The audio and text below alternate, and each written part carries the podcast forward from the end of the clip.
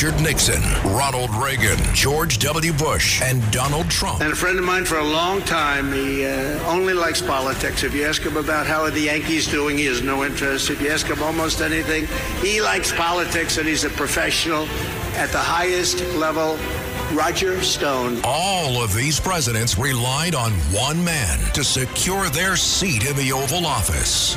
That man is Roger Stone. This is The Roger Stone Show on 77 WABC.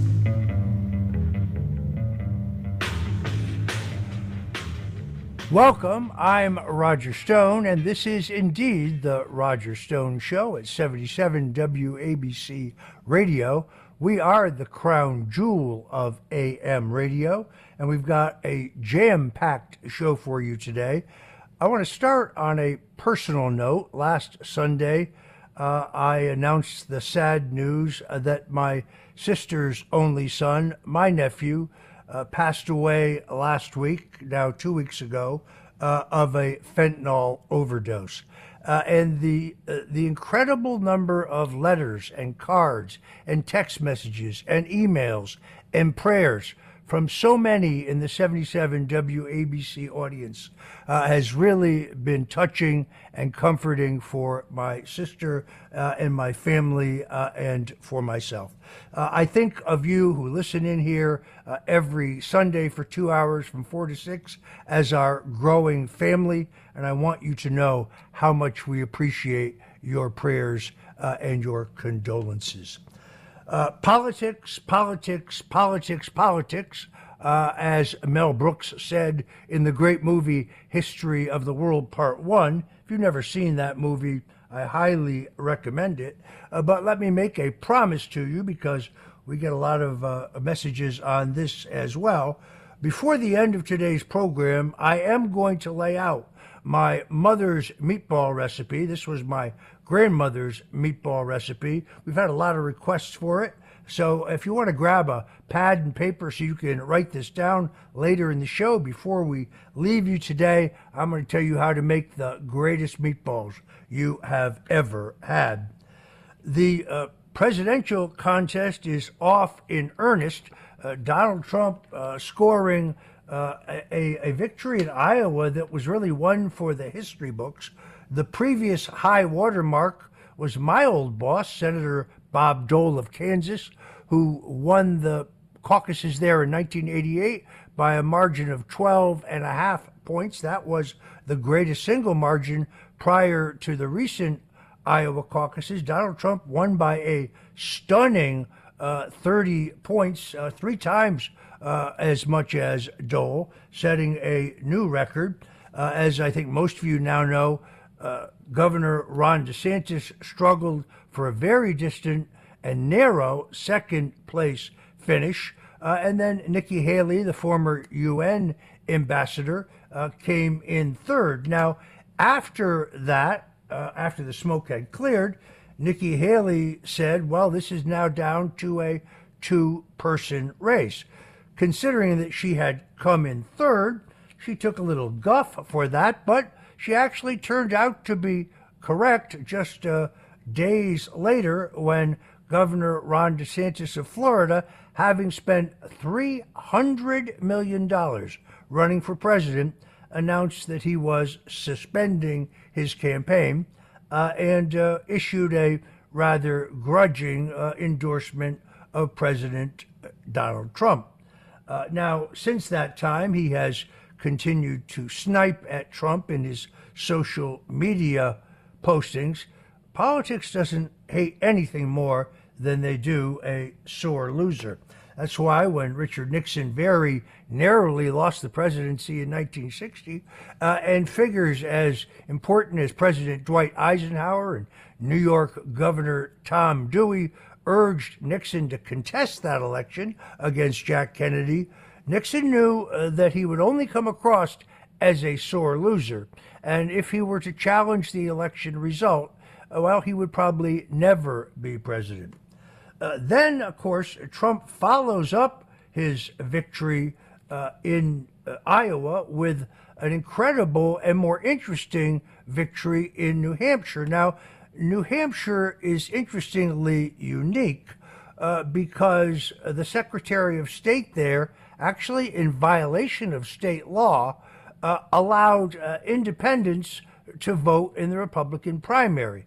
While there is a, uh, uh, a section of state law that allows this, it requires certification by the New Hampshire Republican State Committee to allow it. No such certification uh, was ever issued, so an argument could actually have been made uh, that the primary itself, well, it was illegal.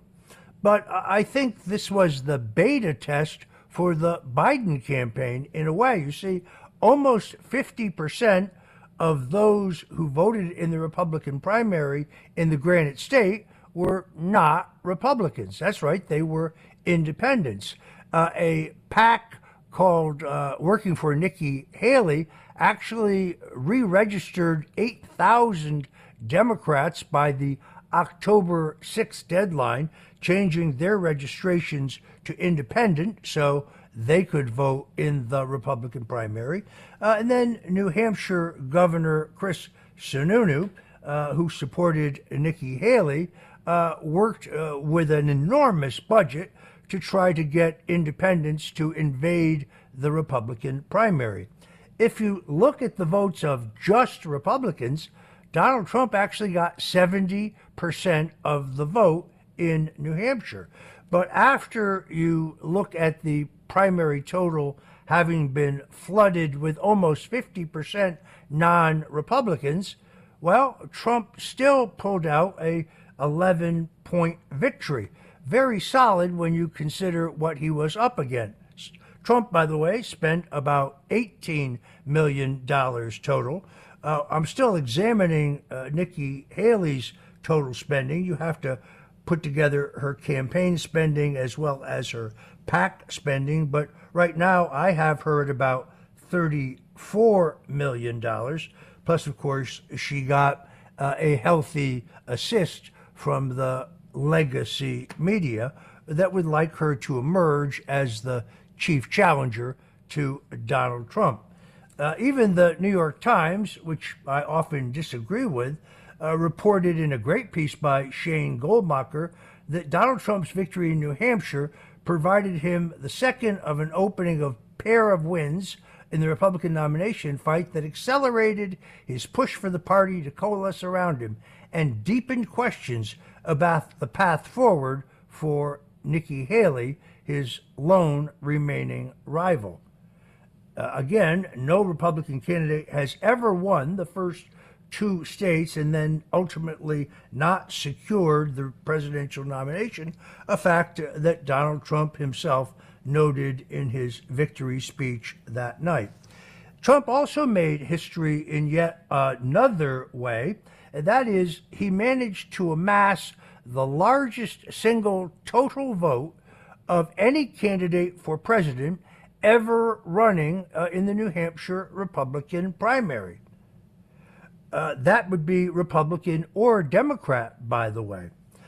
This uh, beta test that I speak of uh, was reflected in the fact that although Joe Biden's name was not on the ballot in the Democratic primary, uh, there was a massive write in effort staged for him so as not to embarrass an incumbent president.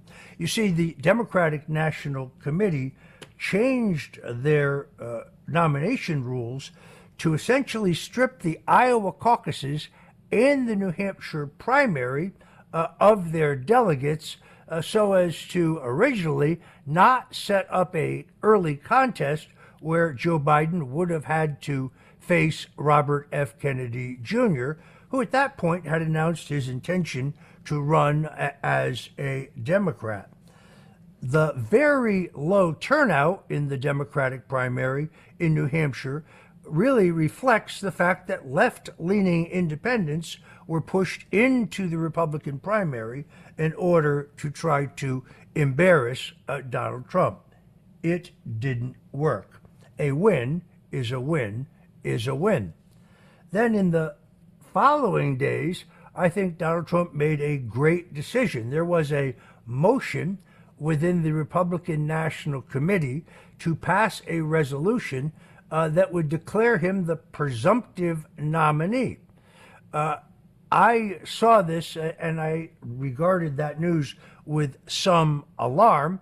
Uh, but then Donald Trump, hours later, put out a statement in which he said, While I greatly appreciate the Republican National Committee, that's the RNC, wanting to make me their uh, presumptive nominee, and while they have far more votes necessary to do it, I feel, for the sake of party unity, they should not go forward with this plan, but that I should do it the old fashioned way and finish the process at the ballot box. Thank you to the RNC for your respect uh, and the devotion you have shown me. Uh, this uh, was a wise move because had Trump uh, acceded to this RNC plan to be arbitrarily declared the nominee before the votes in Nevada coming up next week, before the votes in South Carolina coming up the week after that, before the votes uh, on Super Tuesday coming up in early March, well, his critics would have said that uh, he was acting uh, undemocratically. Ironic for people who have essentially cleared the field and made it impossible for anyone to challenge uh, Donald Trump, uh, pardon me, challenge Joe Biden in the Democratic contest. Bad news this week for former Trump advisor Steve Bannon. Uh, Bannon attempted to dismiss uh, a fraud indictment uh, by the state of New York, which uh, will go to trial in New York City. the court in New York rejected his motion for dismissal. Specifically, Bannon is accused of defrauding donors in a We Build the Project online fundraising campaign that was supposed to raise money for Trump's signature domestic project. Bannon, uh, I should note, has pleaded not guilty in this case, uh, and you're not uh, you're not guilty in this country until you've had a fair trial and you're declared guilty. This trial is now scheduled for May. Uh, specifically, the Manhattan District Attorney said that Bannon had defrauded donors of a nonprofit organization by falsely promising that none of the money they donated would be used uh, for salaries, uh, but then funneled hundreds of thousands of dollars uh, to his Confederates uh, by laundering it, according to prosecutors, through third party entities. We're, we're going to be following that case. We also have some a, a great lineup for you today. Uh, not only uh, did uh, do we have Darren Beattie, who is the editor uh, in chief, actually senior editor of Revolver.news, uh, with shocking uh, analysis of January 6 footage regarding two pipe bombs that were placed uh, outside the Republican National Committee uh, and outside the Democratic National Committee. Uh, these uh, raise these videos, which he's going to walk us through, raise really extraordinary questions uh, about what really happened uh, on January 6th.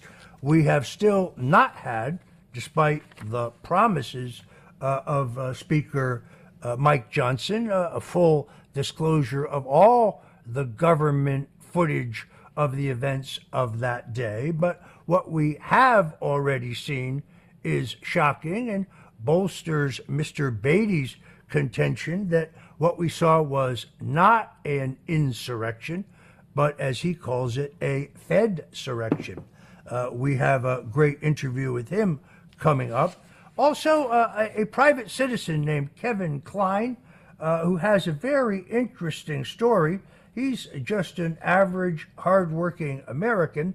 Uh, but when he learned that his great uncle's remains, uh, uh because he had served on the USS Arizona, which was attacked and sunk at Pearl Harbor, uh, and the remains of his uh, comrades had never been recovered or identified, he took on a personal mission uh, to identify using DNA uh, the the remains of those brave serv- servicemen who died uh, on December 7th, uh, who were on the USS Arizona. This is an extraordinary story of one man making a difference. Uh, when the government refused to step up, this citizen did step up. It's a really, really terrific and inspiring story of true citizen action. Uh, also coming up on the show, Paul Ingrassia, a lawyer from New Jersey, joins us uh, with, I think, a very compelling and legitimate legal argument about whether Nikki Haley is actually constitutionally eligible to be president of the United States. Uh, it's a controversial argument, uh, but uh, I have seen, I've read his substantial paper on this. I think he makes an extraordinarily uh, good case for his argument, uh, and he will join us. And then, once again, before I let him go, you're going to get my mother's meatball recipe. I promise you that. Other uh, stunning political revelations this week.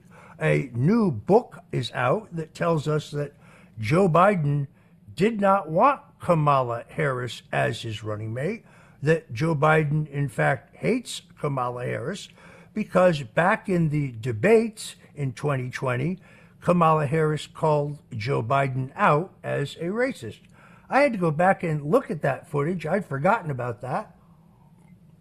The truth is, it was Joe Biden who was elected to the U.S. Senate in 1972, uh, riding the crest of opposition to the desegregation of the Wilmington, Delaware school system, famously saying that the desegregation of the Wilmington schools would make them a racial jungle, and I don't want my daughter going to school in a jungle. That is a direct quote from the Wilmington Journal.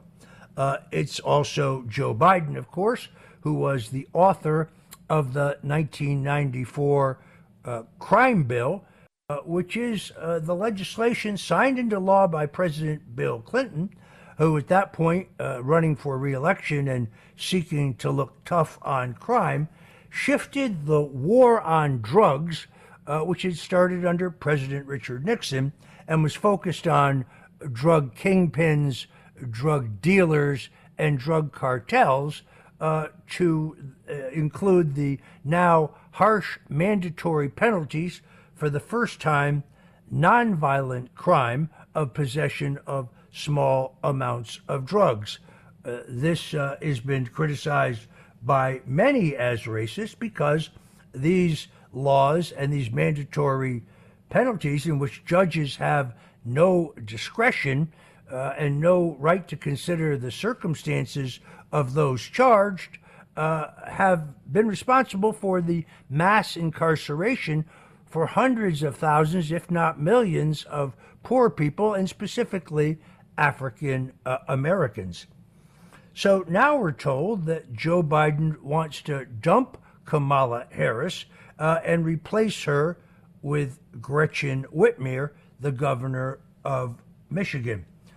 Uh, as I reported on this show last weekend, my sources in the Democratic Party, and yes, I do have a few, uh, told me that when Joe Biden uh, had lunch with former President Obama, Obama expressed his growing concern that Joe Biden was not up to the task of running for reelection.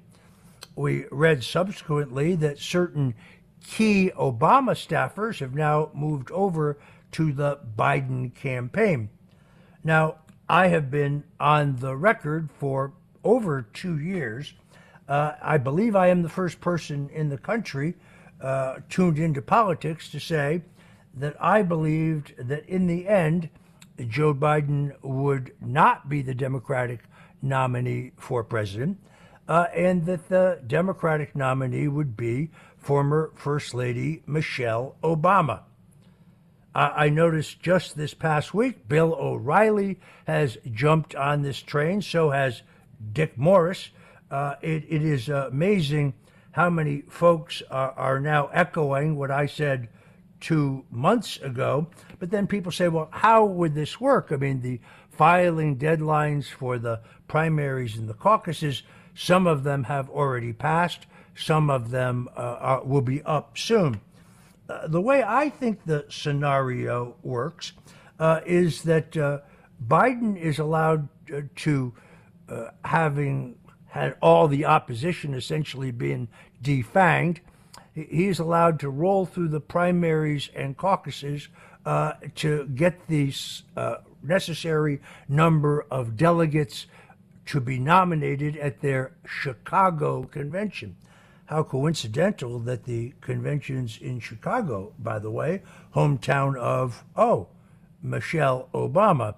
But then, shortly before the convention, I predict that Joe Biden will announce that for reasons of health, as much as he would like to accept the nomination and seek another term, um, he is going to be stepping aside. At that point, he can legally, uh, under party rules, release his delegates, and the convention would be free to nominate whoever they wanted to nominate. Uh, I believe that there, at that point, will be a major effort to draft Michelle Obama uh, as, frankly, the strongest uh, candidate the Democrats could field. Uh, she and her husband can raise unlimited money. Uh, she has no political track record to attack. She can actually divorce herself from the some of the current and less popular policies of the Biden administration, despite the fact that, in fact, this is actually the third term of Barack uh, Obama.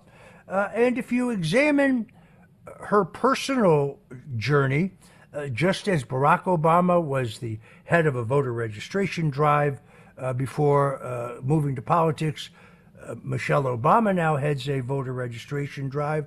Barack Obama published two biographies laying out the narrative of his life, or at least his version of it. Michelle Obama has now laid out in two biographies uh, the uh, story of her life, or at least her version of it.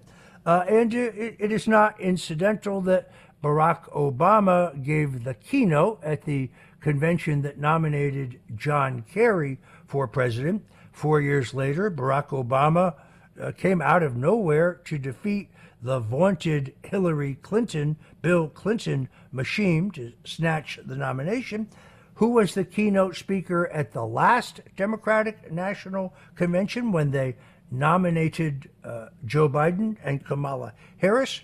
Well, that would be Michelle Obama. Folks who snicker at this idea or make jokes about it or about her do so at their own great political peril uh, I'm convinced that she would be a very, very difficult candidate uh, to be. Uh, we will see how this plays out, uh, and we'll keep you posted on it. The uh, trials of Donald Trump continue in New York City. Uh, it's a little confusing because in the initial E. Jean Carroll defamation lawsuit, uh, there was an absolute finding uh, that Donald Trump did not rape E. Jean Carroll, a woman who claimed uh, that Trump had pushed her uh, into a dressing room at the posh Bergdorf Goodman department store uh, and raped her there. Uh, but the court in that decision did find that Trump had defamed her. Then E. Jean Carroll, who had a pretty disastrous interview on CNN where she actually opined for Anderson Cooper that uh, she found the concept of rape sexy uh, and that she had a cat uh, with a graphic last name. Uh, you could see Anderson Cooper turn red move to a break rather quickly. Uh, she is now, as I think most people know, filed a second defamation suit uh, and the judge this past week, when Donald Trump sought to testify in his own defense uh, was essentially not allowed to do so because he had declined to testify in his own defense in the prior trial. Uh, the judge, a Judge Kaplan, announced uh, to a shocked courtroom uh, that uh, Donald Trump had uh, digitally invaded the genitalia of E. Jean Carroll. Uh, this was clearly meant for the political shock value. Uh, I don't know what these uh, partisan Manhattan judges think they're doing, but I can tell you out in the country, people do not think that these are fair proceedings. and despite the findings uh, in the New York judicial system, well, they also don't think it's fair. Uh, I also note, uh, and I've mentioned this previously, that now, finally, after 187 years, the city of New York has removed the statue of founding father Thomas Jefferson that was outside uh, City Hall. Uh, that is uh, really quite extraordinary, uh, and it signals what is about to come. I believe that there will be a move to take away, to take down the statue of Christopher Columbus in New York City. That statue has been removed in other cities. This is why I belong to the Italian American Civil Rights League. You can find it at iacrl.org. It is a non-profit organization. Uh, it, everybody involved is a volunteer. There is no paid staff. There are no paid consultants. There is no fancy office space. Every single penny is spent uh, to protect American history and heritage uh, uh within the the uh, culture of the United States. Uh, and I can tell you right now that if there is a move by New York City to remove the Columbus statue, there will be a litigation to oppose that. So I urge you, uh, if you are so inclined, to go to the website of the Italian American Civil Rights Organization. That's iacrl.org uh, and sign up there. Uh, again, every penny uh, goes to the program. Uh, if you go to the website, you will see a, a statement of purpose, a mission statement. Uh, whether you're Italian American or not, uh, we would love to have your support. The other political development that I found interesting is the fact that the no labels effort, this is an effort to put yet another presidential candidate on the ballot, uh, a third party candidate, announced that they had actually achieved ballot status in 26 states. Now, as I have told you before here on the Stone Zone, uh, getting on the ballot uh, for an independent uh, for any office, whether it's President of the United States or whether it's the City Council, uh, is extraordinarily difficult. That's because the laws that govern ballot access are written by Republicans and Democrats working together to eliminate the competition. They do it in two ways. First of all, they make it difficult to have an intra party contest, so incumbents never get challenged by party outsiders, uh, but also they make it particularly difficult to get on the ballot as an independent or a third party candidate. What do I mean by that? Well, for example, there are states like Utah where you simply sign a form and you pay a fee uh, and you're on the ballot. Not so in New York State or, or, say, Ohio or Illinois or a number of other large states. There, you have to get an extraordinarily large name of certified voter signatures that must be identical to the way the person is registered. So, in other words, uh, if I'm in the voter registration books as Roger J. Stone Jr., and I sign the petition Roger Stone, well, that signature under challenge would be disallowed. It's an extraordinarily difficult process, uh, and if the no labels people who claim to be trying to create a third uh, way uh, are actually on the ballot in 26 states, that would be an accomplishment. But then the question becomes who is uh, their candidate? It was revealed this week in a terrific piece uh, in The Hill by Kevin Cirilli that the No Labels Party, which is now chaired by uh, former Senator Joe Lieberman from Connecticut, uh, has been in some conversations with Nikki Haley. Uh, there's right off the bat uh, some problem there because you see, many states have what is called a sore loser law.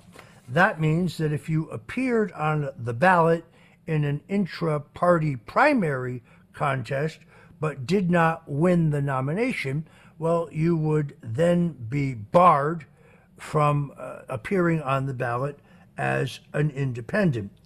So uh, if Nikki Haley continues past uh, South Carolina, where things frankly are not looking good for her, according to the, lo- the latest polling, she could probably not be able to stand uh, as a candidate for no parties.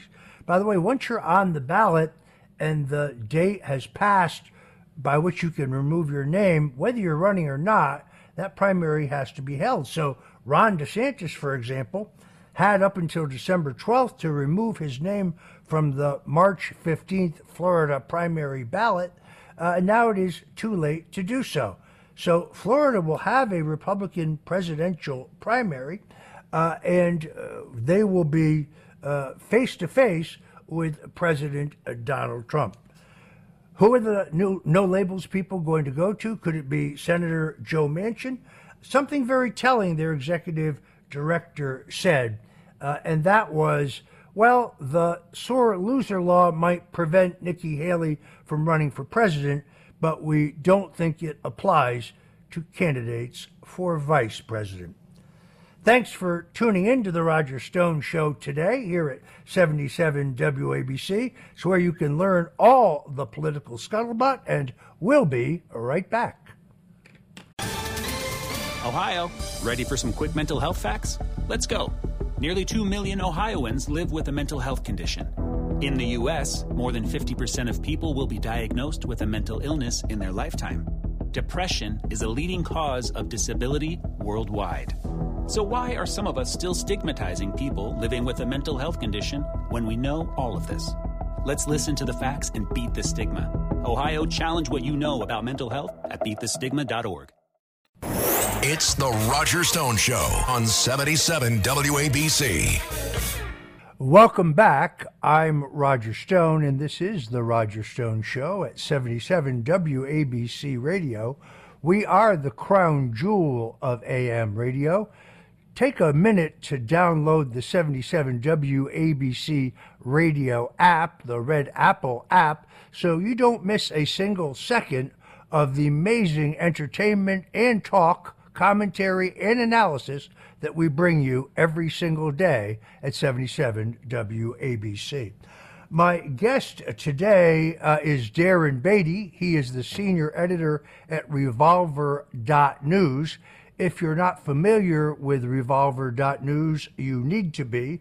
This is some of the tightest, uh, most documented investigative reporting uh, available in the country today. Uh, also, some excellent opinion pieces there.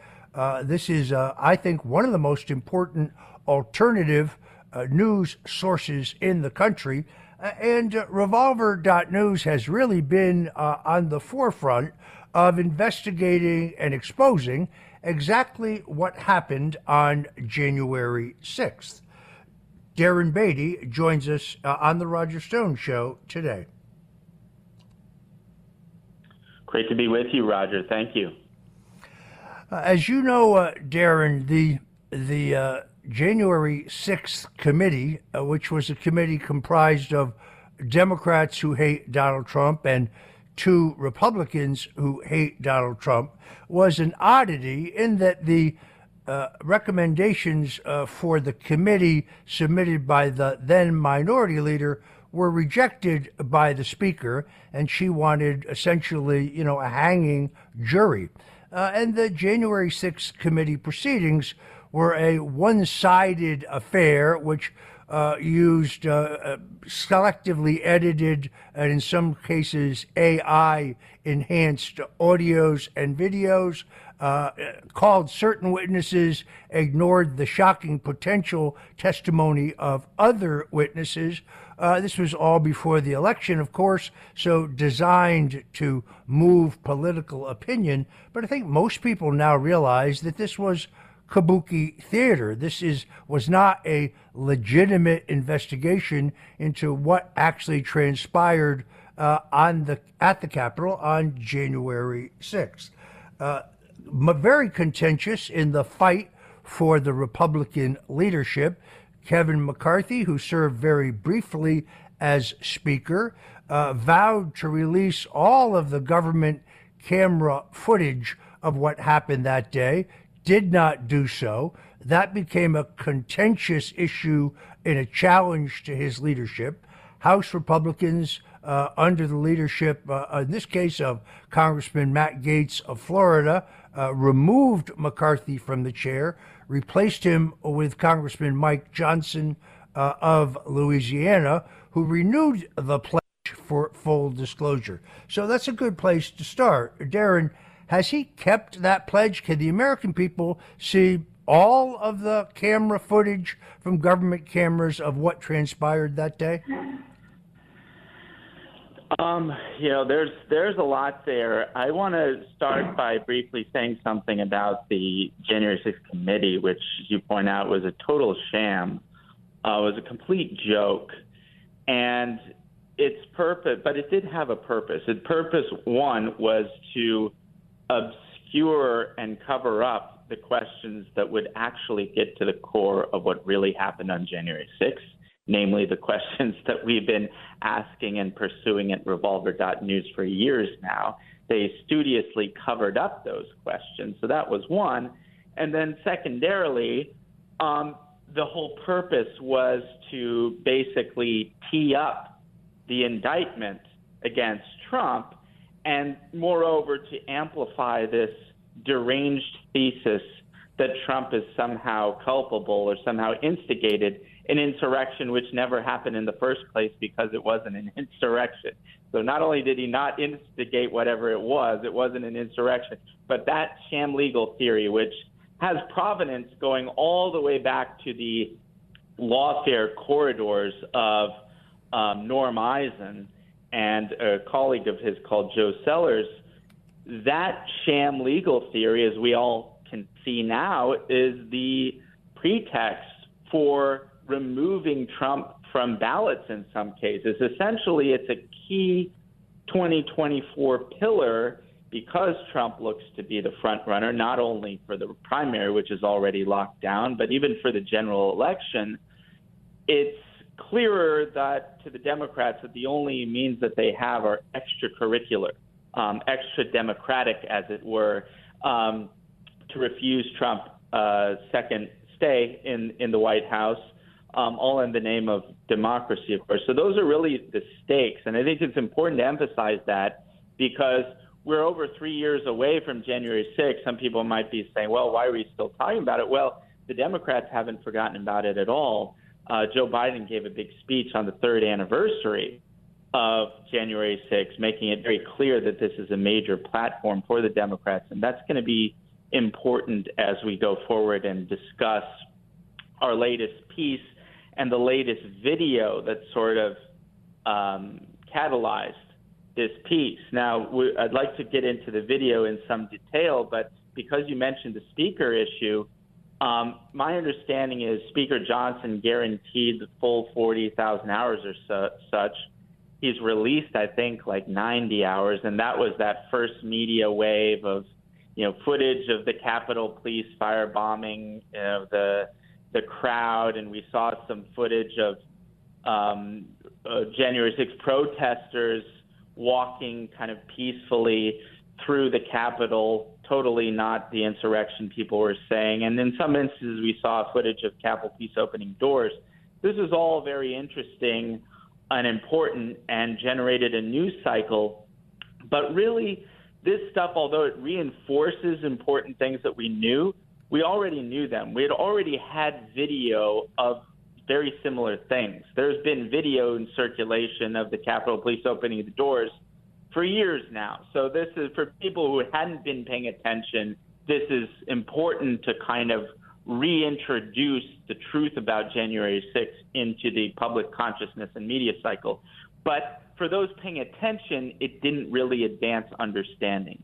That's why I have to say that this specific, just seven minute clip that's been the subject of one of the most viral political tweet threads in history that I did on this and a bombshell report that we published in revolver.news, I think this specific seven minute clip is probably the most important January 6th footage in existence because it will it advances our understanding and takes us very close to definitively cracking open the entire insurrection hoax. And the irony about this, um, and I've, I'm a big champion of, of Congressman Gaetz. I think he did heroic work in all of this. But the irony of this is actually that this particular piece of footage um, uh, was released by um, McCarthy under actually tremendous pressure um, from Congressman Thomas Massie. And I understand there are mixed reviews on this congressman, but I have to say, for the pipe bomb issue specifically, and for January 6th issue specifically, Massie has been uh, heroically persistent, and he really pushed hard and used his leverage to get this specific piece of video out. So I have to commend him for that. And with that, I'm happy to get into why this video is so important. But I'll pause in case you have any reaction. Yeah, well, let's come to the video uh, in a second because uh, it is uh, shocking.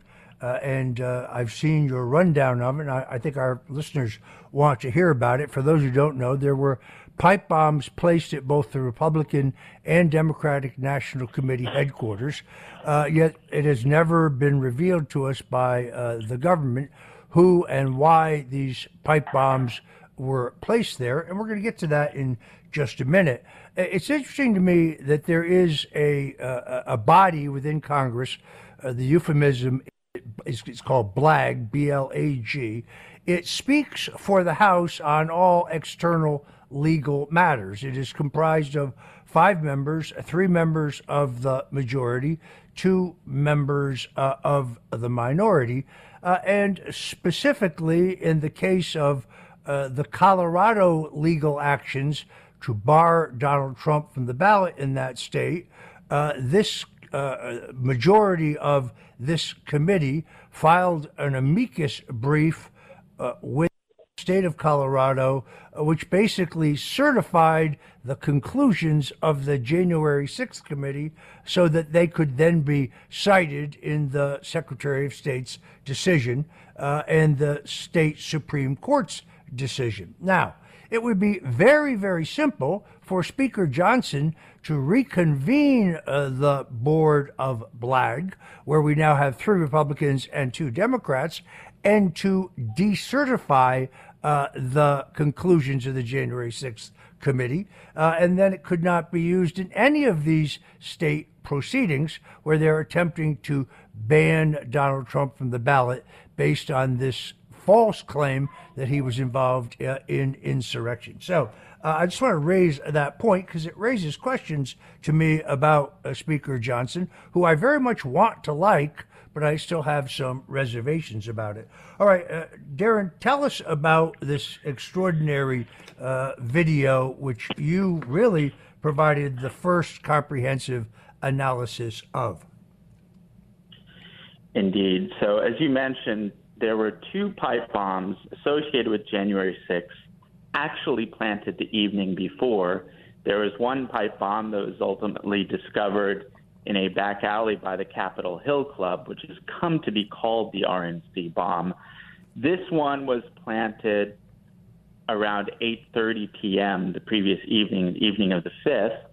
There was a, another bomb um, that was planted right outside a bench outside of the DNC complex, and that was planted, according to surveillance footage in the FBI, at approximately 8 p.m. on the 5th. So the video in question depicts the discovery of the DNC pipe bomb at 1:05 p.m. on the 6th. What we see first is, and people should go to revolver.news, the piece is right up on the top, and you can watch the video and kind of watch along or listen to me and then go there after and reinforce your understanding. But basically, in the video, we see an individual come into view. He's wearing a backpack. He approaches a garage. There are two SUVs parked outside the garage of the DNC building.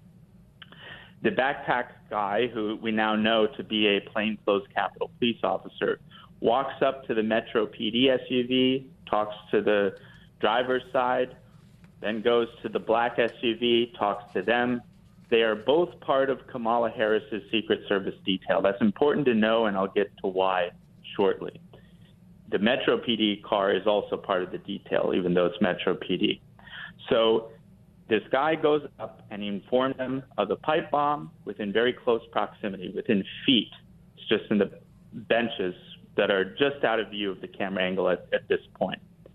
Now, the first weird thing is after being informed of the presence of a pipe bomb feet away, the Metro PD and Secret Service, the whole Secret Service detail, they take over a minute before even bothering to exit their vehicle. At which point they proceed to stand around in the most unconcerned and lackadaisical fashion imaginable. If people listening now, go to the site, go to revolver.news and look at this video. Just look at the video between, say, the 106 mark and the 108 mark and ask yourself, is this how you would imagine the Secret Service of the United States to behave upon being informed that there is an explosive device within feet of them and in very close proximity to their protectee, who is the VP elect. It's stunning, but it gets even worse. In fact, the most egregious component of this video shows a group of children crossing the street in the direction of the pipe bomb, and then once crossed the street, walk within feet of the benches where the pipe bomb was placed. And the Secret Service are standing around there they don't warn the children. They don't say, hey, there's a bomb here, don't come here. Nothing. They're standing around as though it's nothing, and they allow the children to walk right by as though it's nothing. So there's a clear lack of concern, not only for their own lives, not only for their own safety, not only for the safety of their protectee, Kamala Harris, but also this group of children that just walk by in the most cavalier way you could possibly think of. And so it's very clear, given all of these facts, they somehow knew that the bomb was not a danger. They knew it was a dud. They knew it wasn't a threat. They knew it was fake. But how would they know that? How would Kamala Harris's Secret Service detail know that the bomb posed no threat? And to make it even more interesting, so the, the, the last part of this video, there's a Capitol Police officer who walks right up to the bomb, snaps a photo, then gives a thumbs up signal to his colleagues, at which point they hustle for the first time in the entire seven minutes. They're not hustling to, to get the bomb, they're not hustling to move people out of the way. The hustle begins once the Capitol Police officer snaps the photo, and then they all get the heck out of there. And then the video ends. Now, unfortunately, this is only this is an explosive seven minutes, but it's only seven minutes, and I really wish a more expanded version were available to the public because I have I've many people who have not many, but a handful of people who have seen the more extended version directly. And what happens after the video ends is also kind of interesting because what they do is they actually get a bomb safe robot to dismantle and defuse this bomb. So the same, so the same, you know, bomb that was considered so benign for whatever reason that they're standing around it like nothing. They're not worried for Kamala Harris. They're not worried for the children who just walked by it. But then all of a sudden, once they snap their picture and, and leave the scene, the authorities who come in treat it like, oh my God, it's it's it's going to be Armageddon. We need a bomb-safe robot. That is also bizarre to say the least.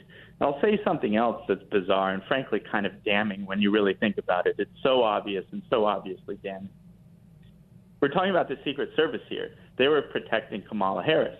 This is at the DNC building on January 6th.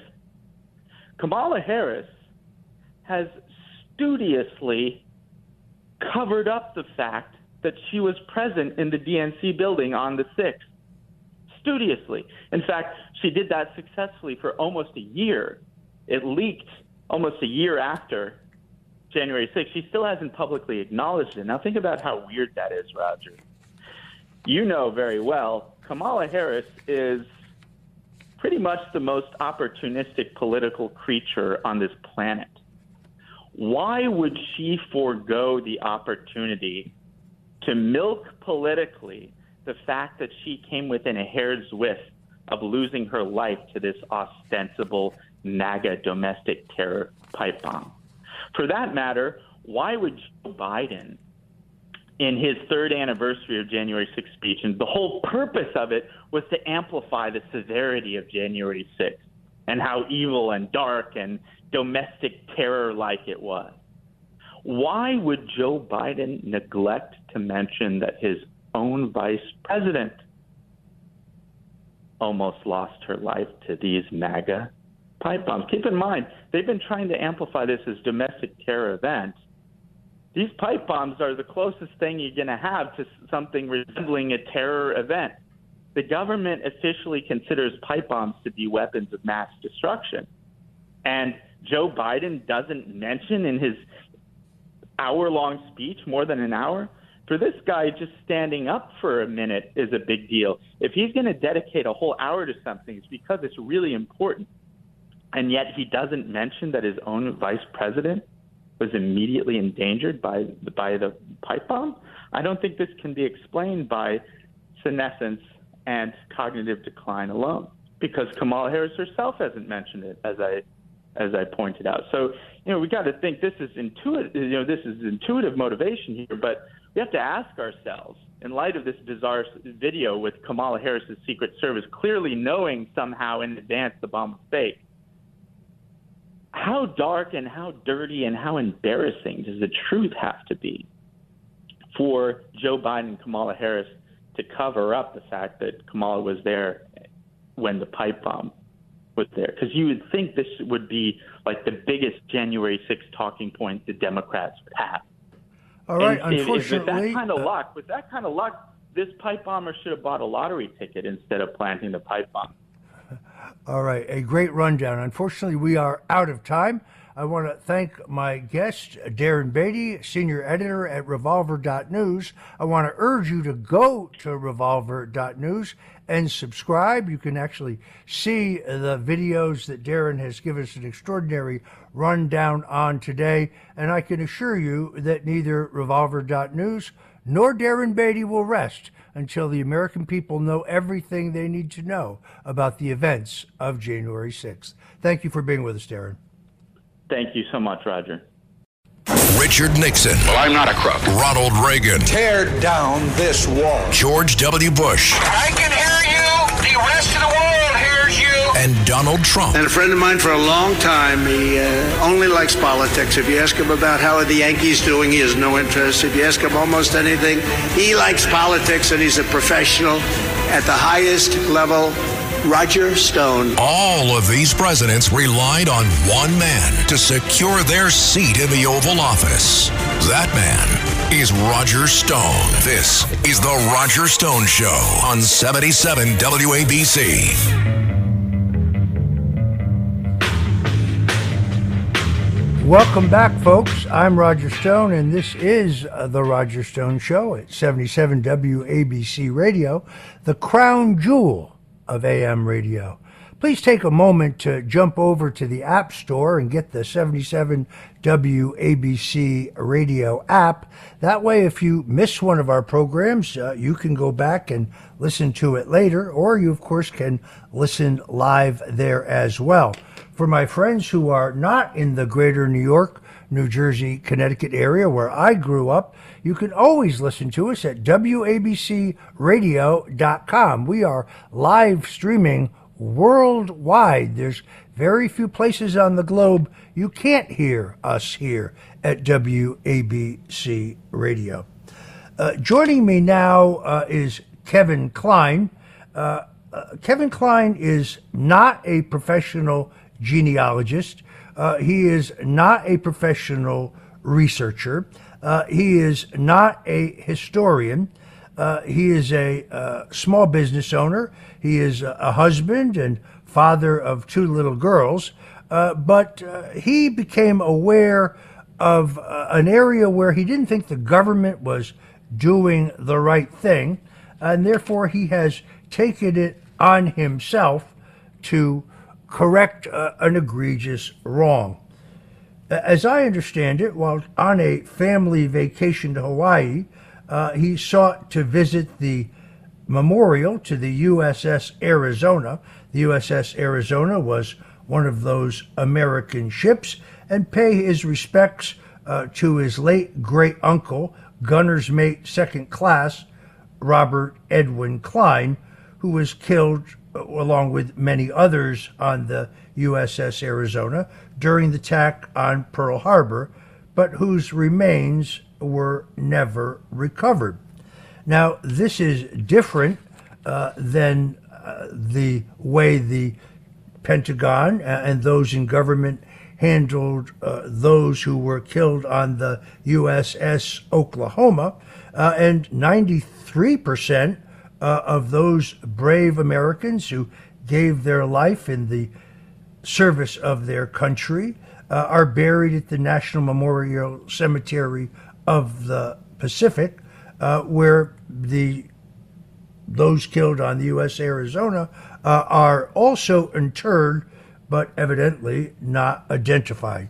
So uh, Kevin Kline decided to start something he calls Operation 85. He's doing it with his own money and his own elbow grease and his own initiative. Uh, and uh, he has a great story of success to tell. Kevin, welcome to the Roger Stone Show. Wow, thanks, Roger. I uh, appreciate the introduction. You, you, hit all the, the basic information there, right on the right, right on the on the nose there. And uh, thanks for having me on and giving me an opportunity to kind of tell my story to to your audience and use your platform. I greatly appreciate being here.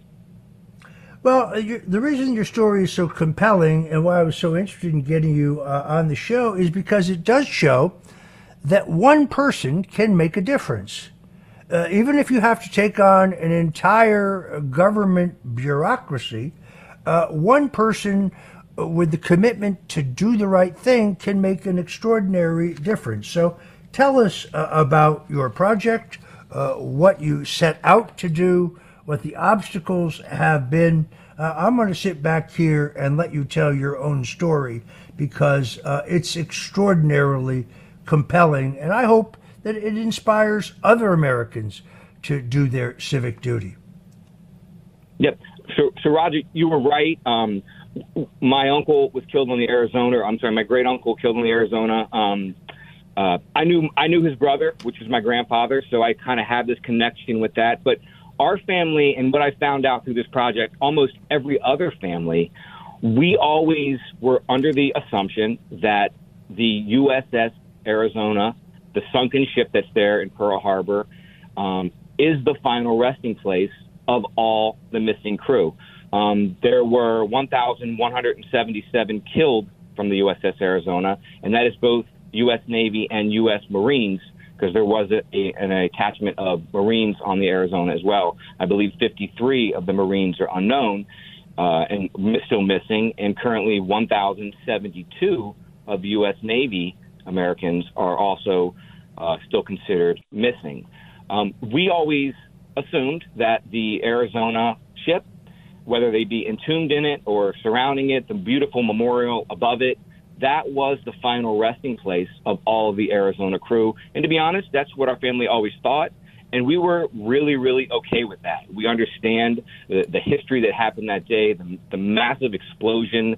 Probably, you know, some bodies were are never going to be recovered. They think that some bodies were possibly just disintegrated from the explosion, from the fires.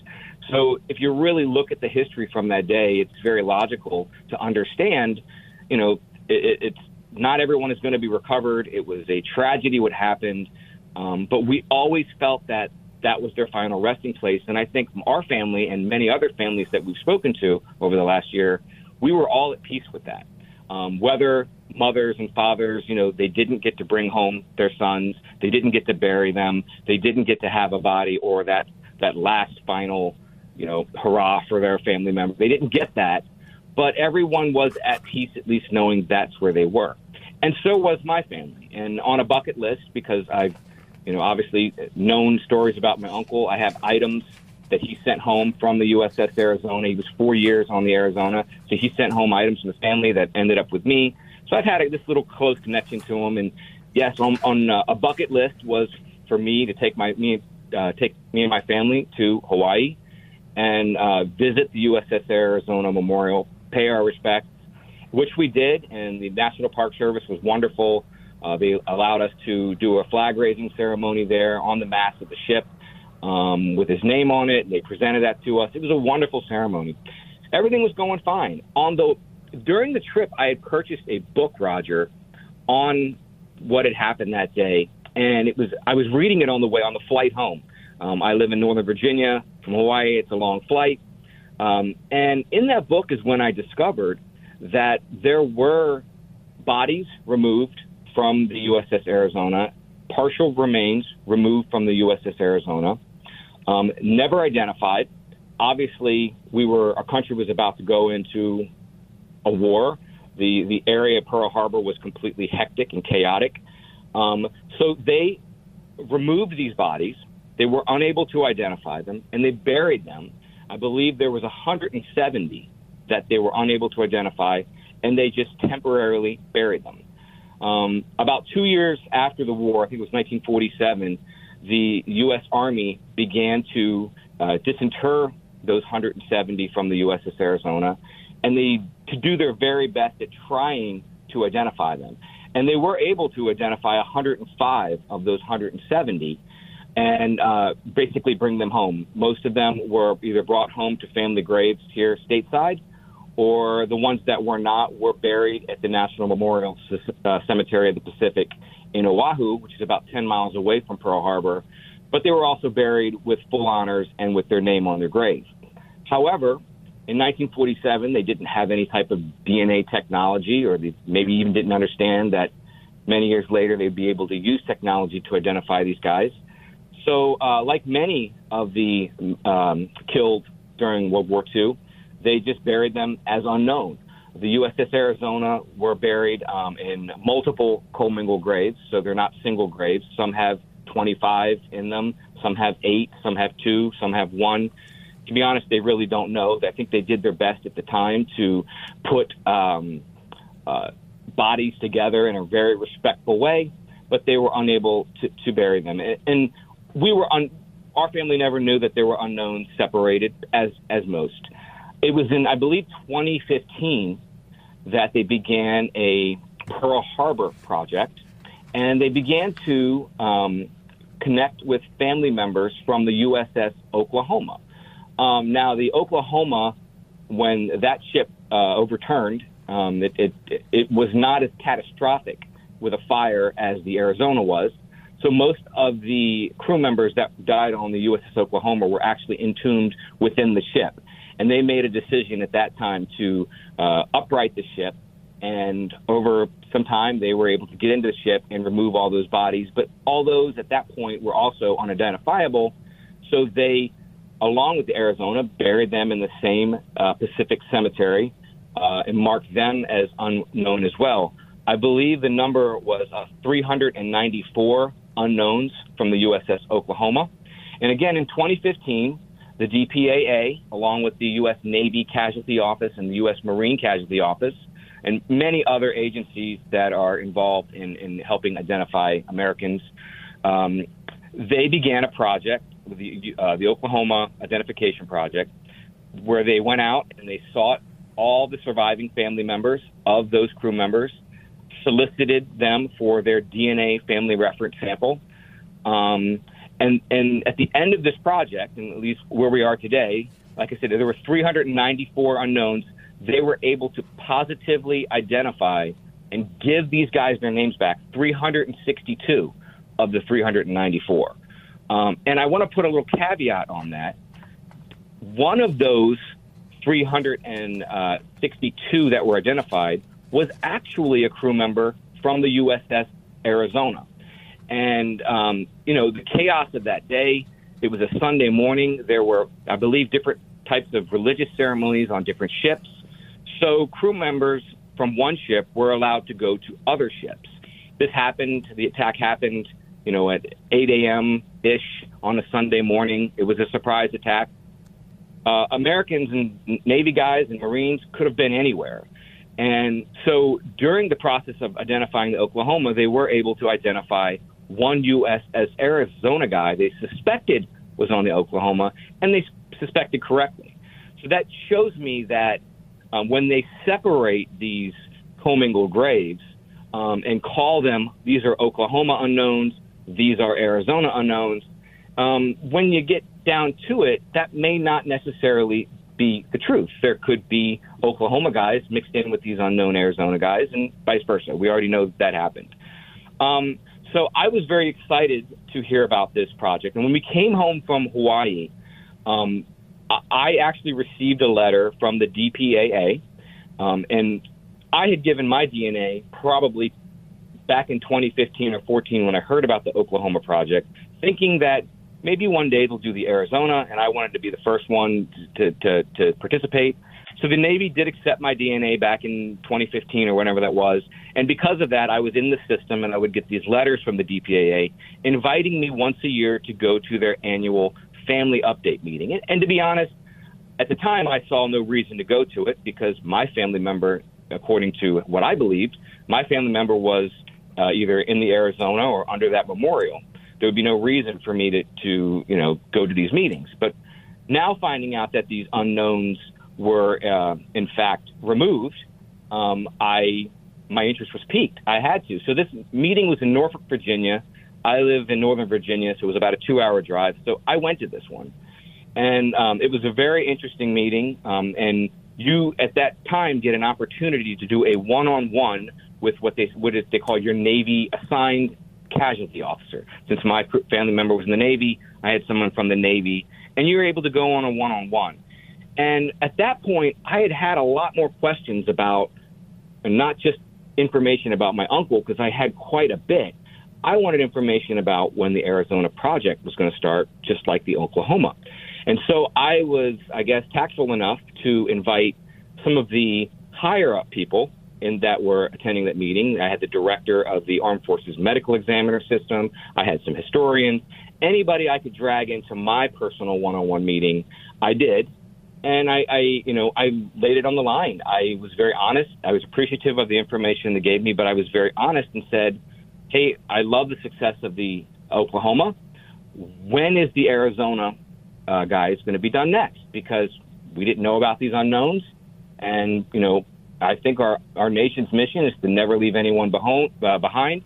Clearly, that's the the mission of this government agency assigned to do that."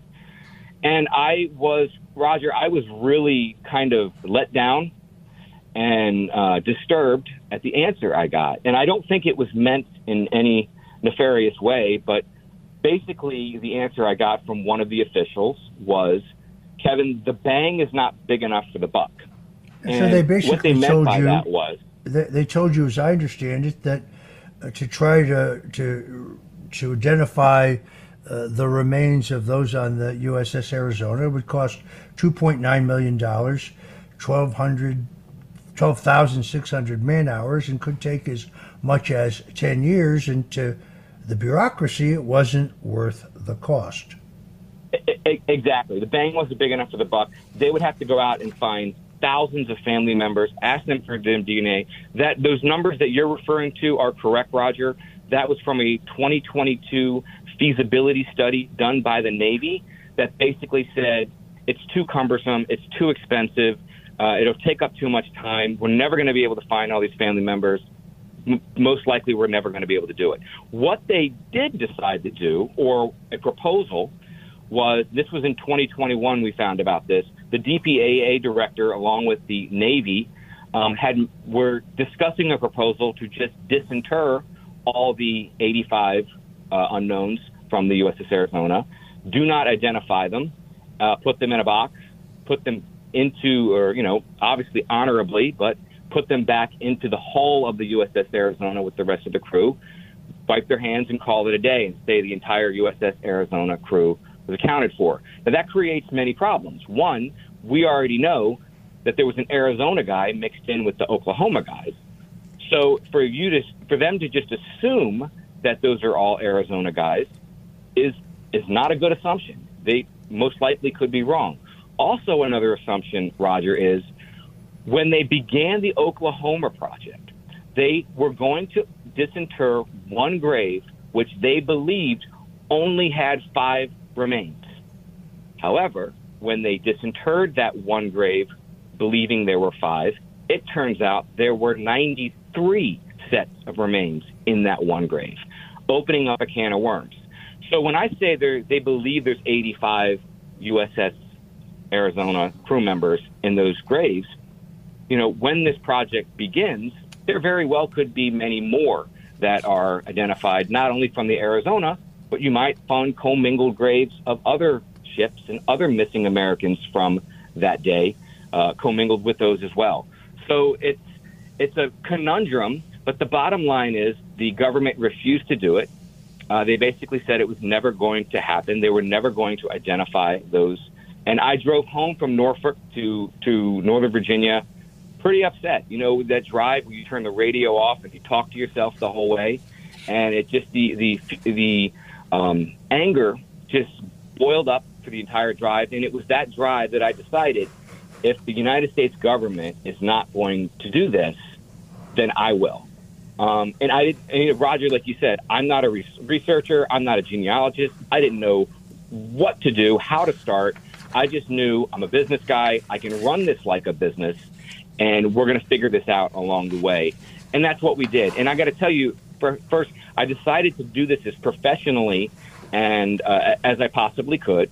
Um, I did not want to raise money at the very beginning because I felt that that would cloud the mission of just getting this done. I didn't expect, Roger, I would be here a year later, still kind of fighting and arguing with government agencies to do this. Um, but I knew that it could be done. So we set out on this mission, and I what I did first was I actually connected with every government agency that I felt would have some authority over this touch this in some way because I didn't want to be a rogue, angry family member. I didn't want to come at that angle. I wanted to come very professional, organized, and say, we're going to do this, we're going to help you. And to their credit, the U.S. Navy, uh, the Casualty Office, the U.S. Marines, very gung ho, very excited. They gave me tips on kind of the roadmap to how to do this. The one government agency whose job it is to do this was the one government agency I thought would be the most excited about my announcement. However, there, that, in my opinion, is the upper levels of this agency, the, what's called the Defense POW MIA Accounting Agency, or known as the DPAA. I've said that a few times. Um, that has the most bureaucracy, and that was the toughest wall to crack. Um, and I'm still trying to crack that wall with them. Um, it's it's been very difficult. Uh, you know, I'm, I'm kind of learning things as I go, learning how to maneuver through this. I realize that it's going to take um, politics. It's going to take uh, legislative act, legislate, uh, legislative action to, to, to move this forward. It's going to take awareness to to uh, to um, the um, to raise resources and money. But bottom line, with all of that, I'm still have gung ho. We started this April 6, 2023. Since April 6, 2023, we started out, I believe there was 19 uh, crew members represented that had started before us. Uh, today, we've sent, we've connected with over 760 USS Arizona surviving family members. Um, that is enough to represent 380 of the crew members that are missing. Um, and the exciting part of that is we're getting close to a threshold policy that the Department of Defense had set, meaning they would not consider a disinterment and identification project of the Arizona unless they had 60% minimum crew members represented with DNA. So 60% is 643 crew members need to be represented before they, before they would even begin to uh, officially work on this. That's their policy. So my question was, well, what are you guys doing to get to that 60%? How are you reaching out? And the answer was nothing. They have no intention of reaching out. They have no intention of reaching that policy. It was never going to happen. So hence the Operation 85 started. Family members began getting involved. I've pretty much put my entire life, as you said, on hold. Um, my wife and I are business owners here in Northern Virginia, and she's kind of running the business by herself. And I did not expect this to last an entire year, but we're closing in on an entire year. But the success we're getting is undeniable, and the DPAA and the Department of Defense can no longer shrug their shoulders at what we're doing because they are getting family members. Like you said, we have now 380 crew members represented. Our goal is to not stop at the threshold, which is 643. We want every crew member represented, but it takes patriots like you, Roger, that allow me to come on your platform, tell the story.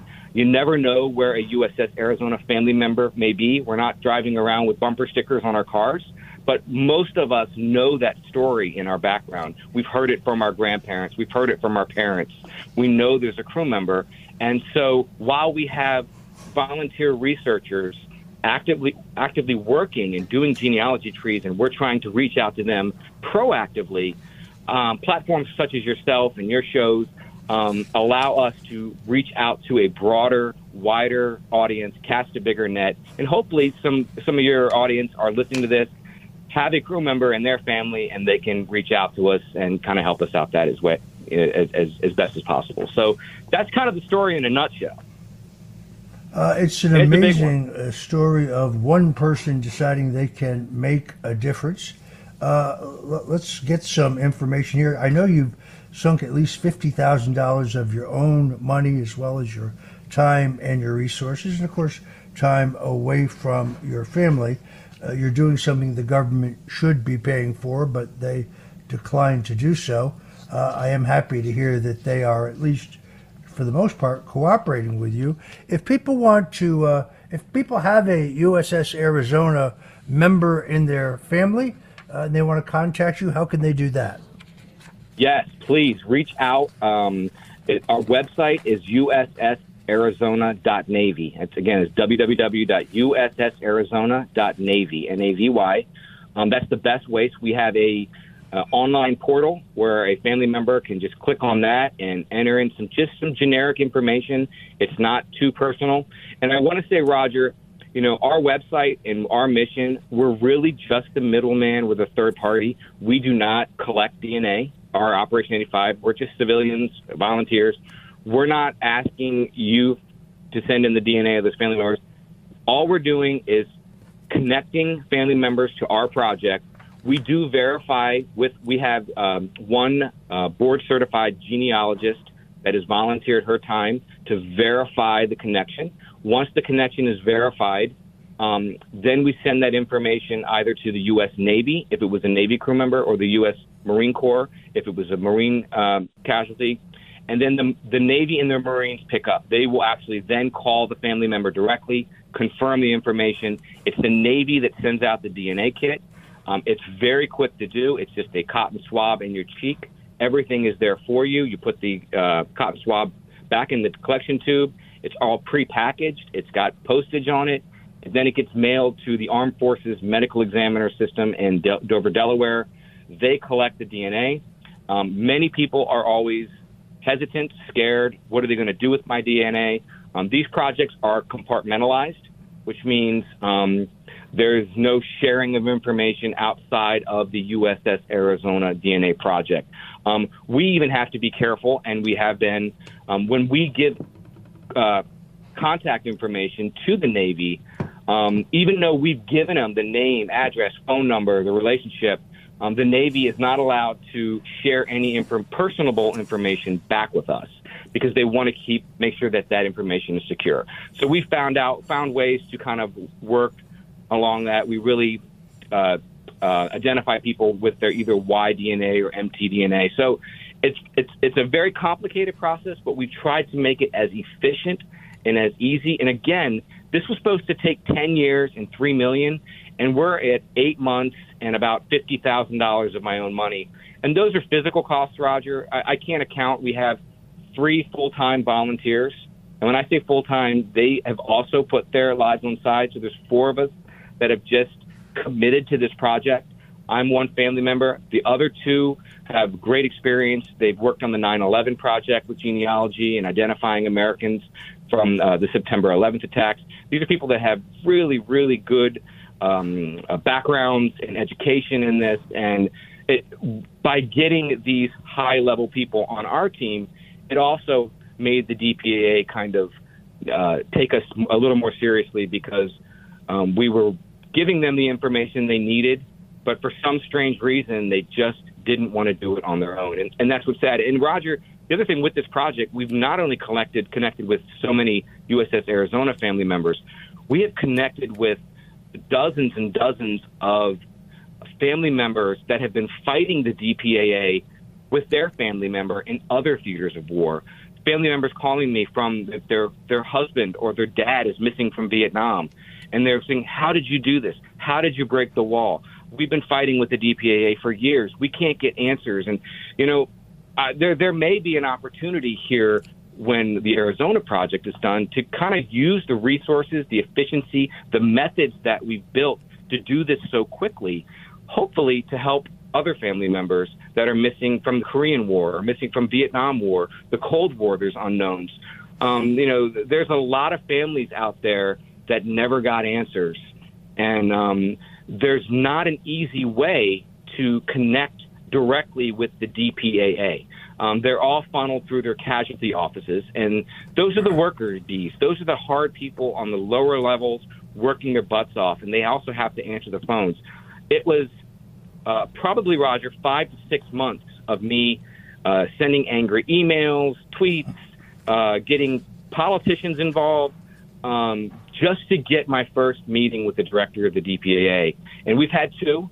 Uh, the first meeting was nothing more than an appeasement meeting where they basically said they, it couldn't be done. It was very early on.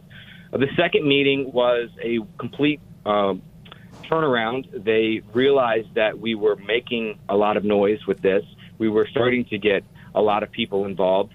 The numbers were increasing. They realized they just couldn't ignore us at that point.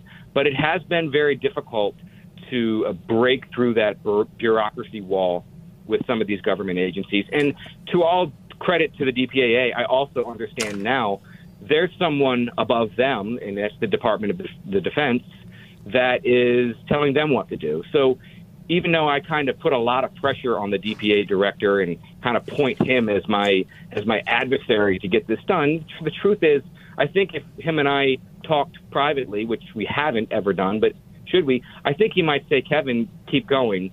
You're doing great. A lot of uh, employees. It's fun, Roger, when I get emails from government employees and I get them from their Gmails or Yahoo. I know right away I'm going to get good information because they're emailing me information and intel um, from their private emails because they just want to keep me going. We're All on right. the right path. We're doing the right thing. Um, we just need to break through the bureaucracy, and I, I think we're right on the edge. And again, I appreciate you know people like you just letting me tell my story and and and and, and pushing it even a little bit further to where we can get this done. Because no right. American deserves to have unknown on their grave. Uh, unfortunately, we are out of time. Let me thank my guest, uh, Kevin Kline, who is doing his civic duty uh, to help uh, our veterans uh, and their families. God bless you, my friend, and thanks for joining us on the Roger thanks, Roger. Show. Appreciate it. This is The Roger Stone Show on 77 WABC. Presented by Legacy Precious Metals. A man who's gone through hell, but he's kept going and he's smart and he's strong and people love him. Not everybody, but people love him and respect him. Roger Stone. Now, here's Roger Stone. Welcome back, folks. Uh, this is the Roger Stone Show here at 77 WABC. Uh, and joining us now is uh, New Jersey lawyer and activist Paul Ingrassia. Uh, I saw an extraordinarily well reasoned uh, piece that he wrote for Substack in which uh, he made a compelling case uh, that under the precepts of the U.S. Constitution, that former UN ambassador and former South Carolina Governor Nikki Haley may not actually be constitutionally eligible to be President of the United States. Now, this is a question that has come up in the past uh, in American politics.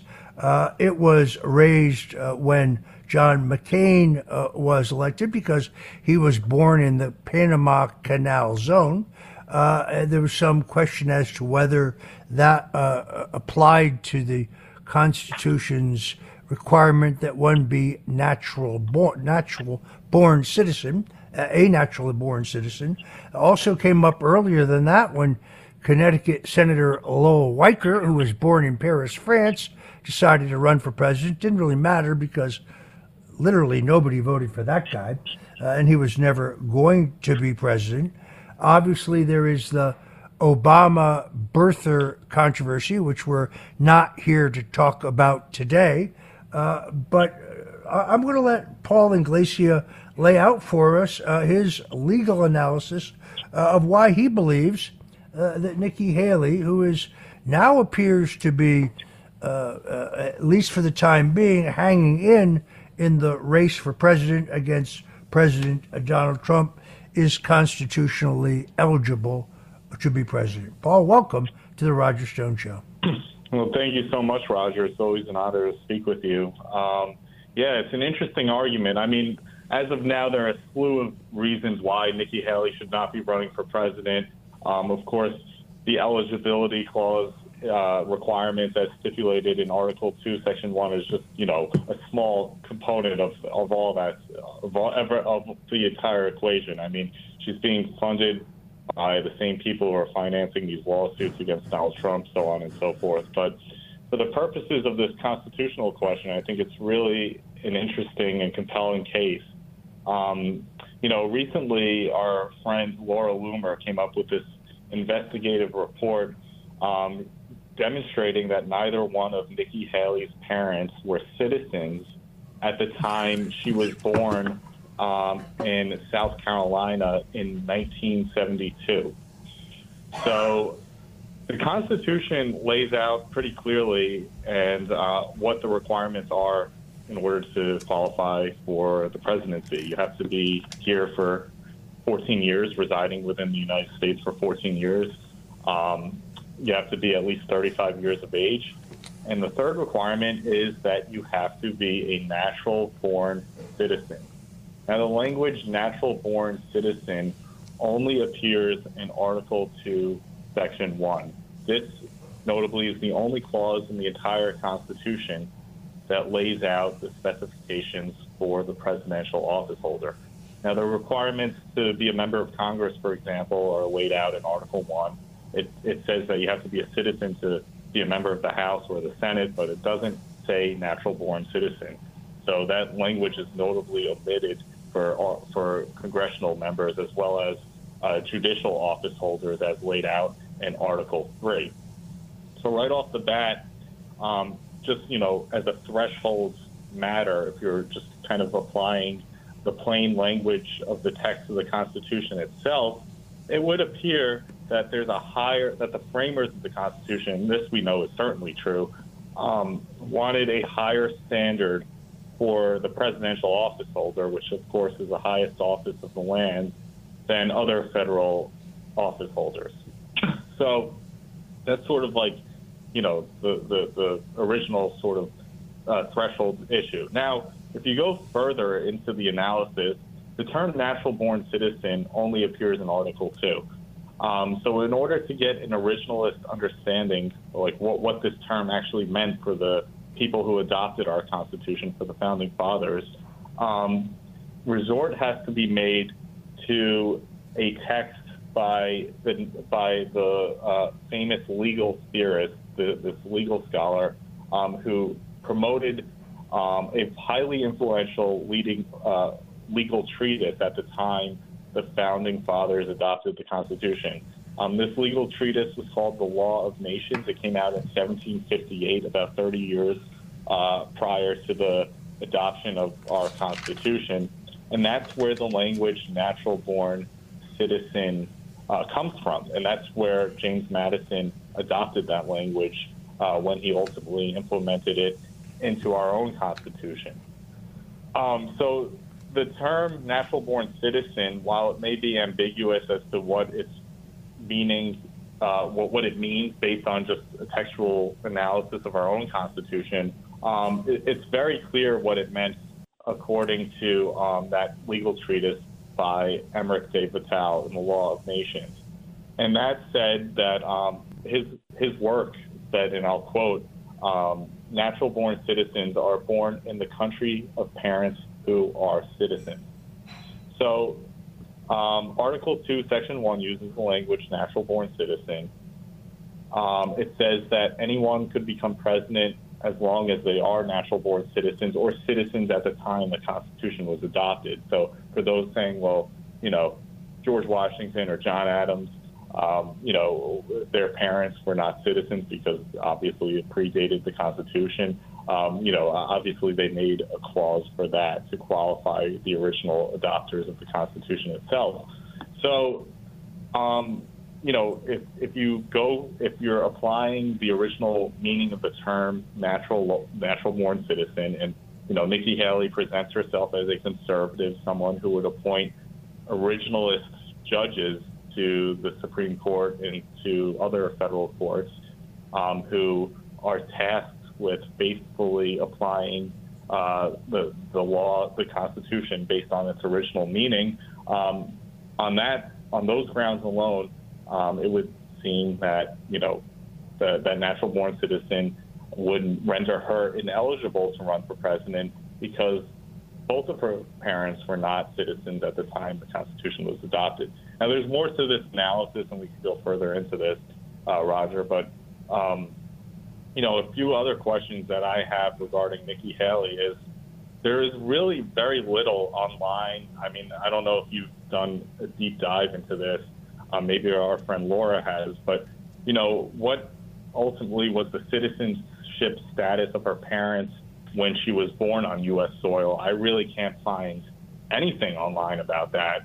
Um, you know, I think she, as a national candidate, you know, as the second, obviously she's far behind Donald Trump, but you know, being running for the presidency, I think she owes her constituents and the American people at large um, sort of a comprehensive summary of the permanent resident status of her parents, a legal explanation of what their status was. Were they here on uh, student visas? Were they here on some sort of uh, business visa or something else? I mean, we, we don't know whether these people were even here lawfully or unlawfully. I mean, she claims they were lawfully domiciled in the United States, her parents, when she was born. But, you know, without the evidence supporting that, we, we, we have no idea whether that's true or not. So I think um, she should, at the bare minimum, at the bare minimum, present uh, that evidence and give us a comprehensive overview and perhaps let independent um, people uh, substantiate those claims that she's making rather than her own campaign and uh, because you know, as of right now, um, you know, one could not be at fault for for thinking that her parents were illegals and she was, you know, an anchor baby. But um, you know, th- there's a lot there that I just laid out. Um, probably under Nikki Haley's own analysis, and, uh, and, the, and those who defend Nikki Haley um, are basically making the claim that anyone who crosses the southern border and, and arrives here, whether they're law, whether they're legally or illegally here, if they have a child on U.S. soil, that child is automatically allowed to become president of the United States. I mean, that is totally incompatible with the original meaning of the um, of the eligibility clause in Article Two, Section One. So, um, anyone who suggests that is is uh, certainly um, you know, going against what the Constitution plainly lays out and what the founding fathers also intended for the presidential office. Uh, Paul, have the have the federal courts ever uh, substantially opined on what exactly the Constitution means when it says natural born citizen? Well, Roger, there have been a few cases, and the most famous case, uh, most of these cases occurred after the Civil War, the late 19th century, um, you know, in the decades after the 14th Amendment was adopted. Um, so those critics of my argument typically rely on the 14th Amendment and um, a, a, case by the name of Wong Kim Ark, which was a Supreme Court case that found that a Chinese uh, child. Uh, basically, Chinese foreign nationals were stationed in California. They were here lawfully um, in the late 1890s, and they had a child on U.S. soil. And this child apparently went back with the parents to China and then um, tried to re-enter the United States. Now, this was during uh, the time in which the Chinese Exclusion Act was in effect.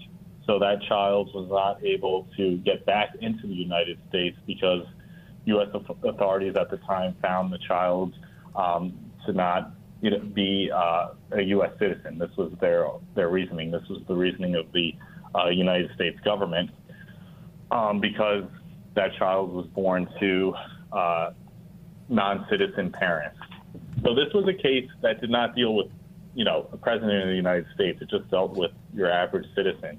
Now, the question I should just state uh, up front of whether birthright citizenship and whether the merits of Wong Kim Ark or whether the case itself is is a legally valid opinion is, is a matter up for debate. But I would say that's an entirely separate argument. The issue of birthright citizenship and whether we should be conferring birthright citizenship to uh, the child of lawfully domiciled uh, um, alien residents here um, is a separate matter than the question of presidential eligibility. We know, as I stated earlier, that um, you know the founding fathers and the framers of the Constitution wanted to set a much higher bar for the presidential office holder than members of Congress or, or you know just basic citizenship. You know the basic privileges and immunities of citizenship um, was a much lower standard than someone running for president. So Wong Kim Ark is utterly silent on the issue of um, qualifications or eligibility for the presidency. Um, but that is the only case on the books that um, even sort of indirectly or tenuously deals with the question of, um, you know, birthright citizenship and presidential eligibility. Now, in that case, Wong Kim Ark, the majority opinion uh, briefly glanced over the presidential eligibility question, um, but it did not give it a comprehensive analysis. It did not uh, do a comprehensive analysis of Article 2, Section 1. It kind of just uh, mentioned it, but it did not um, address one way or the other whether uh, this opinion's holding would also impute to Article 2, Section 1. And the rest of the opinion goes into, you know, uh, the rights of uh, this individual, Wong Kim Ark, and whether he should be conferred the basic privileges and immunities of citizenship because his parents were here. Um, although not citizens, they were here lawfully at the time. So aside from that opinion, Roger, uh, no other case is, uh, as far as I'm aware, uh, you know, goes into the question of presidential eligibility. Now, it's interesting to note that the dissent in Wong Kim Ark was joined by Justice uh, uh, Harlan, who famously also dissented in Plessy versus Ferguson. So that kind of just goes to show, I think, the merits of Wong Kim Ark in and of itself. And I think, honestly, this is a case that should also be uh, revisited by the Supreme Court. But again, that's an entirely separate matter. On the question of presidential eligibility, um, you know, critics would say, well, the 14th Amendment confers uh, natural born citizenship upon anyone born here to um, foreign parents, whether they're here lawfully or not. But the phrase natural born citizen does not appear, for one, in the 14th Amendment. Um, number two, uh, the 14th Amendment clearly applied to uh, newly freed slaves in the aftermath of the Civil War and the citizenship status of those uh, those emancipated slaves. It had nothing. It was totally silent on the issue of presidential eligibility. Um, if the framers of the 14th Amendment believed that it would be uh, distorted um, and applied to the question of presidential eligibility, I'm sure, I'm confident that they would have written a separate clause in there specifying the higher threshold requirements for the presidential office holder. All right, let's the go to uh, matter, uh, pol- let's go to politics here uh, for just a minute. Sure. Uh, the the candidacy of Nikki Haley is intriguing to me. She's not competing in the Nevada primary, uh, right. neither the caucuses or the primary, or I believe she may be in the preferential primary, which is merely a beauty contest, but does not award any delegates. But she is not competing in the caucuses, where actual delegates uh, are awarded. Uh, and then in her home state of South Carolina, things uh, are, are not looking good. I mean, Donald Trump is pulled out to an almost 30 point lead. The governor of South Carolina, Henry McMaster, strongly supporting uh, uh, Donald Trump. The lieutenant governor, strongly supporting Donald Trump. The leader of uh, the Republicans in both houses of the legislature, uh, both uh, supporting Donald Trump. Uh, mm-hmm. It is a state that, like New Hampshire, non Republicans can vote in the primary. Actually, South Carolina has no party registration, meaning Republicans, Democrats, and independents uh, can all vote in either the Republican or Democratic primary. But the right. difference uh, in South Carolina is uh, the independents don't lean left they yeah. lean right. Uh, and mm-hmm. of course, there is also uh, a substantial number of, at least 20% of conservative Democrats. They tend to be older, uh, but uh, they are quite probably votes for Donald Trump. So the real question to me is, uh, what what is what is Nikki Haley's uh, goal? She's not going to be nominated for president. Uh, she could be doing what George H.W. Bush did in 1980, which is because she still has special interest money in the bank, despite her lack of viability, she stays in the race to try to uh, up her profile uh, and make it uh, more likely uh, that she can essentially leverage her way onto the ticket for vice president. I've seen uh, Clay Travis, a radio personality, articulate that over the last couple of days. I, I, I don't think that that can work for a couple of reasons. First of all, there's the question of her personal integrity. She looked Donald Trump in the eye and she told him, You're among our greatest presidents. If you run again, I will not run. Uh, and then she ran. But then, secondarily, uh, her defense and foreign policy views, I hate to say this, but they are identical to Joe Biden's.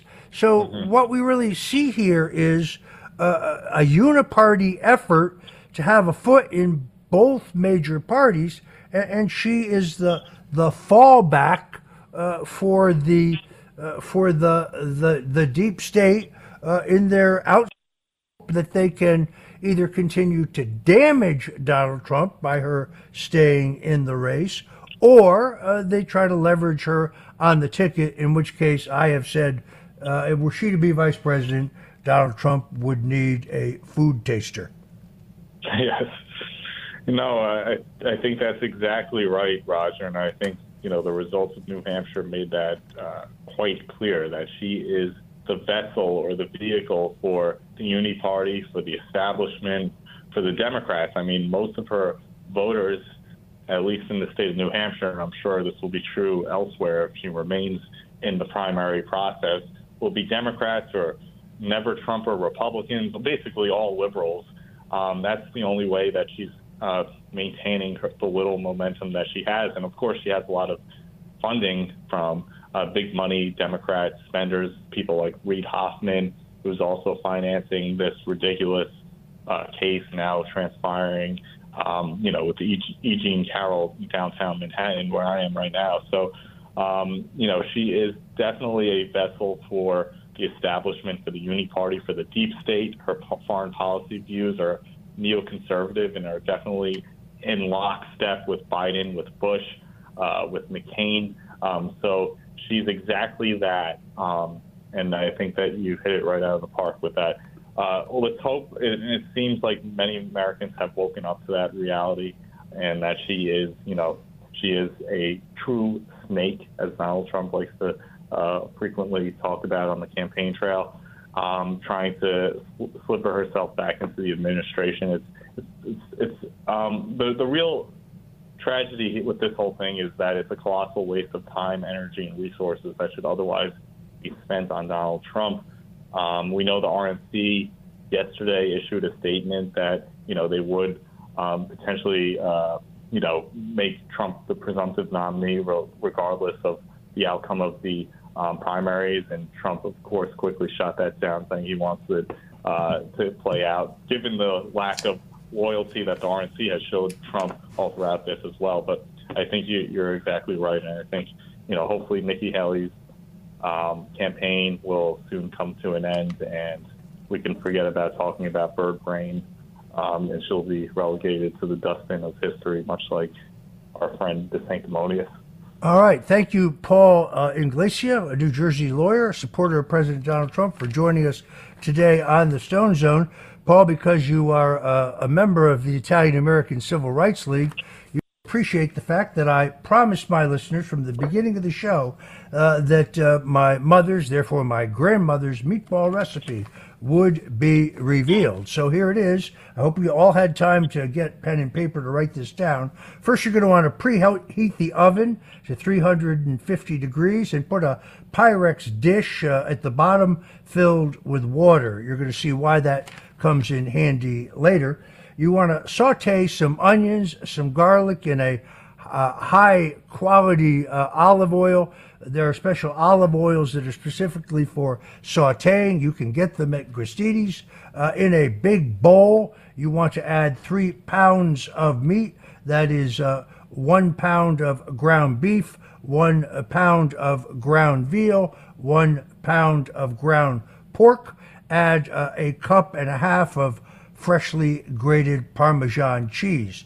You also then want to add three cups of Italian breadcrumbs, six eggs that you have whipped, uh, and some fresh chopped garlic, but, uh, uh parsley, but only uh, a quarter cup. Uh, in the beginning, by the way, I should say you want a fair amount of garlic and onions. I'm talking about, you know, a couple of good sized heads of garlic. Now, you add to that mixture one tablespoon of oregano, one tablespoon of basil, one tablespoon of thyme, one tablespoon of marjoram, uh, one tablespoon of ground black pepper, the coarse kind, uh, and then two tablespoons of kosher salt. To that mixture, I add three quarters of a cup of water. Now, I form my meatballs, try to keep them kind of loose, but making sure that they hold together. I then brown them in the same pan where I sauteed the onions and the garlic at the beginning of this recipe, but keep turning them over because you you don't want them to be flat on any side. Uh, after they are slightly browned, you will put them on a large baking sheet, uh, and you will go back to the oven, which you already preheated uh, at 350. Uh, remember that Pyrex dish in the bottom with the water. Very important in terms of keeping your meatballs moist. Uh, you will bake for 40 minutes uh, and you're done. You drop that into your basic marinara sauce. Uh, we've given that recipe a number of times. We'll do it again. Uh, and you will have the perfect meatball. So there it is. That is my grandmother Corbo's recipe uh, for the perfect Italian meatball. We had a lot of requests for that since our very first show, and I'm proud to share it. Enjoy it uh, on this cold Sunday. Uh, I'm Roger Stone. This has been my pleasure to be with you today on The Roger Stone Show. Please stay tuned for my good friend Joe Piscopo, who will be right along shortly with Sundays with Sinatra.